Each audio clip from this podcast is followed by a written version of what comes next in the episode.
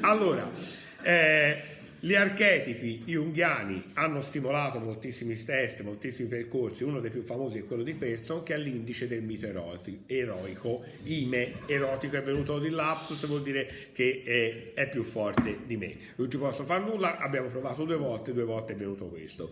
Indice eh, mito eroico che vuol dire in che fase dell'esistenza ora sono. Allora, i 12 archetipi, secondo questa visione di Pearson che la riprende da Jung e la amplia, sono questi innocente, orfano, guerriero, angelo custode, cercatore, amante, distruttore, creatore, eh, mago, sovrano, saggio e folle. No? Allora, questi 12 archetipi hanno tutti dei lati luce e dei lati ombra. Il lato luce dell'innocente è la solarità, l'ingenuità che lo porta a credere nel mondo, l'ottimismo, il leggere sempre le cose in positivo, no, non creare mai dei problemi. Il lato ombra dell'innocente è la negazione del problema. Anche di fronte a un problema evidente, l'innocente lo rifiuta. Allora, orfano. Lato luce dell'orfano è farcela per conto proprio, è eh, essere in grado di far conto proprie, eh, sulla propria forza, sulle proprie risorse.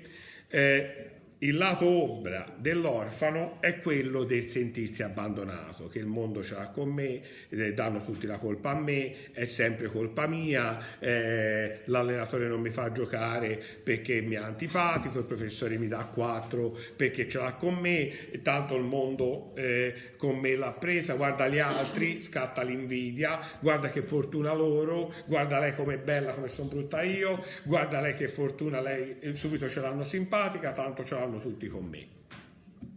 Guerriero, lato luce, il problema si affronta. Il problema si sconfigge, ci si scontra con il problema, si aumenta il livello eh, della battaglia. Finché il problema non si è risolto noi andiamo avanti. Lato ombra del guerriero è invece il fatto che eh, bisogna battagliare per forza, anche quando non c'è ragione, anche quando eh, la situazione potrebbe essere risolta tranquillamente, il guerriero continua a combattere, ha bisogno della rissa, ha bisogno dello scontro per andare avanti. Angelo custode, lato luce, è occuparsi degli altri, eh, farsi carico degli altri, lato ombra è che vuole vedere gli altri in difficoltà per far vedere come è bravo lui ad occuparsi di loro. Lato eh, luce del eh, cercatore è quello di cercare strade, di cercare strategie come fate voi, non vengo a scuola, sono in quinta, mi preparo per l'interrogazione, no, così sono più preparata all'interrogazione. Lato ombra, che poi è quello che pagate, uno che si incarta talmente tanto nelle strategie che poi dopo non, è, non perde una lezione, non sa come recuperarla, quindi a son di cercare strade alternative si crea più problemi che mai. Distruttore è simile al guerriero, ma più chirurgico. Lo vuol distruggere il problema. Il problema si nega, c'è da, eh, da riparare la macchina, la riparo subito. No? Eh, l'amante, scusate, ma si fa prima il distruttore. Cerco di... Eh, il problema lo risolvo subito. A, alla radice, no? Un chirurgo dice eh, mi fa male qui, ti levo l'organo. Ora, eh, cioè, si vede già lato, anche il lato ombra, c'è il rischio proprio di radicalizzare tutto, sono quelli che per eh, uccidere una zanzara magari gli sparano. No? Quindi eh, è l'idea che il problema io non lo voglio nemmeno vedere, si risolve all'origine, quindi benissimo come energia, lato ombra una certa logica della fretta, una logica di non volerlo vedere il problema, il problema non si origina nemmeno, si va subito alla radice e quindi non si lascia sedimentare. Quindi se non lo lascio sedimentare poi non me ne rendo nemmeno conto. L'amante è colui che eh, lato luce mette passione nelle cose, si innamora delle cose, si innamora delle situazioni, si innamora anche dei problemi, lato ombra si innamora talmente tanto dei problemi che non fa niente per uscirne, perché se poi esce dal problema, come farebbe a vivere, visto che lui vive tramite il problema del quale si è innamorato? No, le vie del Signore sono finite. Di Massimo Troisi allora, nelle vie del Signore sono eh, fi, finite di Massimo Troisi, si vede come i genitori, i fratelli dei ragazzi disabili a volte si innamorano del problema del ragazzo disabile, no? Perché le è diventato uno stile di vita. Se io mi sono sempre occupato di mio fratello, mi sono sempre occupato di mio figlio che è disabile, eccetera, se poi scopro che mio figlio si lega le stringhe per conto suo, io ho meno funzioni nella vita. Quindi a volte c'è anche la voglia dell'amante di non veder crescere l'altro perché si ha paura che l'altro se cresce poi io no, non servo più. E quindi il mio amore poi su chi lo riverso è chiaro. Nella gabbianella e il gatto di Sepulveda è bellissimo questo passaggio perché si vede proprio l'idea che amare non è tenere, Amare non è mantenere le cose, amare è saper lasciare andare. Invece però l'amante ha una caratteristica, l'amante ama tanto, dà tutto ciò che può nell'amore, però non ti lascia andare, perché senza di te non ce la fa. Quindi l'amante ha una passione talmente forte che diventa dipendenza. È chiaro questo? Creatore, no? Creatore è il lato luce colui che crea proprio situazioni nuove, dinamiche, per affrontare problemi da un'altra, da un'altra prospettiva. Però il lato ombra del creatore è il fatto che crea dal nulla, inventa dal niente, cioè e quindi ogni tanto manca il sostrato, non regge la situazione. Vado a vedere. Allora, il mago Lato luce del mago è l'intuizione, ta ta, al volo, gli vengono le cose, le capisce subito, eh, fa immediatamente figure, figura. Lato ombra del mago è la magia nera, credere a forze occulte, non partire dalla razionalità ma partire da una dimensione eh, magica nascosta. Poi abbiamo il eh, sovrano.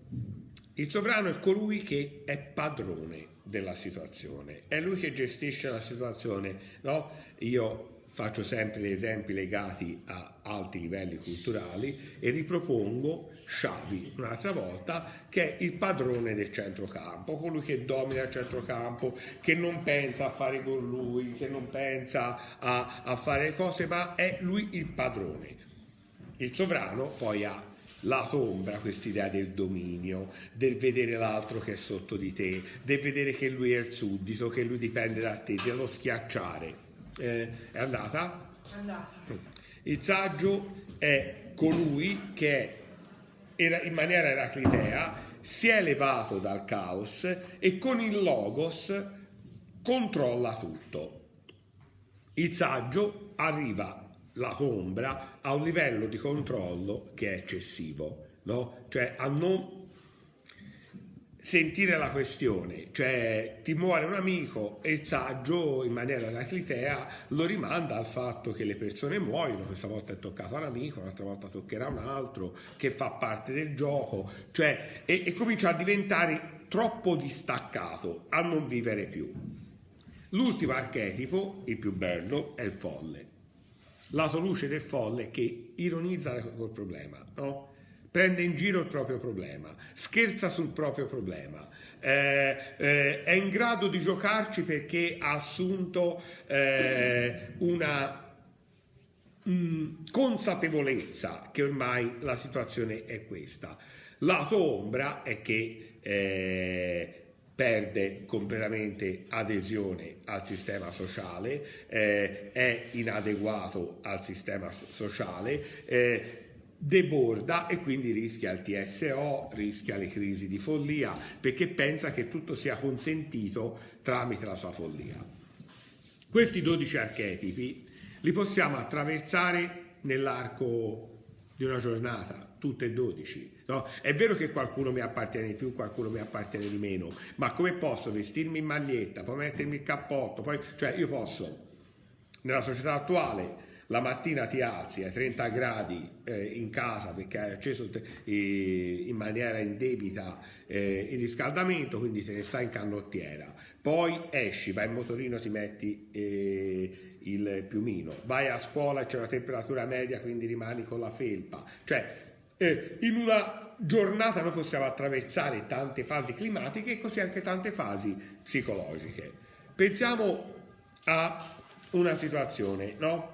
eh, arrivi al lavoro, ti chiamano in segreteria e ti dicono guardi, lei non è più dipendente del liceo Enriquez perché c'è una norma, eccetera. Inizialmente te da innocente cosa fai? Dici, no, non mi riguarda, hanno sbagliato, non è mica detto a me. Poi diventi orfano, dici ma come faccio? Io ho il mutuo da pagare, il figlio da mantenere, ma come faccio? Ma com'è possibile? E ti senti abbandonato. Allora guerriero comincia a combattere, voglio capire cosa è successo, no? Poi dicono guarda, non sei il solo, è successo anche a lui, lui arriva disperato, ti ha già vissuto nella fase, sei in grado anche di prendere cura. Cominci a cercare strade e soluzioni, cominci a voler... Eh, a, a, un certo punto ti innamori anche un pochino del problema, poi cerchi di distruggerlo, poi eh, crei una situazione nuova, dici vada, a, apro, capisci che è vera la cosa, prendo soldi che un banco, apro una pasticceria qui vicino, così almeno i soldi li faccio, comincio a diventare... Eh, magico perché comincio ad avere intuizioni e soluzioni al volo, divento padrone della nuova situazione, la guardo già con una maggiore saggezza e poi arrivo addirittura a farci delle battute e ironizzarci. Ovviamente è un po' disarticolato quello che ho detto. Ora, i, do, i 12 archetipi dei quali vi ho parlato riguardano gli aspetti della, della, psicologia junghiana che è diversa da quella freudiana. Jung non, dive, non divide in eh, io, esse, superio, conscio, preconscio inconscio, ma divide io, spirito e sé. L'io cos'è? L'io viene fuori e è debole, il sé è un rafforzativo dell'io, il sé è molto più profondo dell'io, l'io viene fuori quando io mi devo preparare a qualcosa, no? Mi dicono guarda domani c'è una gara da fare, domani c'è uno spettacolo e la fase in cui pensi allo spettacolo, prepari le prove è l'io, no? È proprio la fase embrionale. Poi entri nello spirito, entri nell'azione, inizi a provare lo spettacolo, inizi a strutturarlo e quella è la parte spirituale. Fai lo spettacolo, quello che ti ha lasciato lo spettacolo, quello che ti ha dato e ti ha rinforzato, ti ha dato quindi una profondità, è il sé.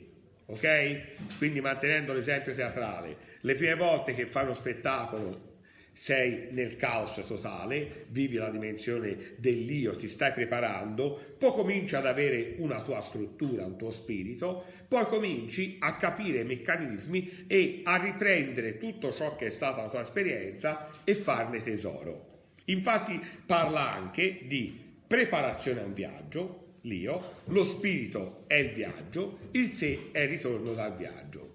Preparazione a un viaggio, è ovvio, non è che vado a ripar bella, non ci scopo da Jung. Preparazione a un viaggio è devo andare eh, in Australia. Eh, non ci sono mai stato, mi preparo, io vado a vedere il fuso orario, vado a vedere il clima, preparo la valigia, mi preparo mentalmente al viaggio in aereo, se il viaggio in aereo a me mi comporta qualche difficoltà Spirito arrivo in Australia, vivo il viaggio, capisco che l'Australia non è Livorno, non c'è il 5-5 anche se un mio amico sta preparando, eh, ha fatto un franchise, una, eh, un logo e sta prendendo molte osterie eh, che vanno bene nella, in Australia dove fa cibo toscano, no? salame, no? quindi si può trovare, però insomma, andare a Melbourne per mangiare 5,5 uno poteva eh, tranquillamente rimanere a Livorno. Quindi mi vivo il viaggio, vivo le cose diverse, la cultura diversa, il se ritorno dal viaggio, ho viaggiato in Australia, ho visto l'Australia, l'Australia mi ha dato delle cose che mi arricchiscono personalmente. Quindi sono queste le fasi con lato luce e lato ombra. Molto importante lato luce e lato ombra perché vuol dire che non esiste alcun archetipo, come non esiste fra intro ed estro il bene e il male, non c'è un archetipo, ah, a me eh, l'amante è meglio del guerriero, il guerriero è meglio dell'angelo custode, l'archetipo 12 è meglio dell'archetipo 1. No, hanno, dipende se io vivo al lato luce o al lato ombra.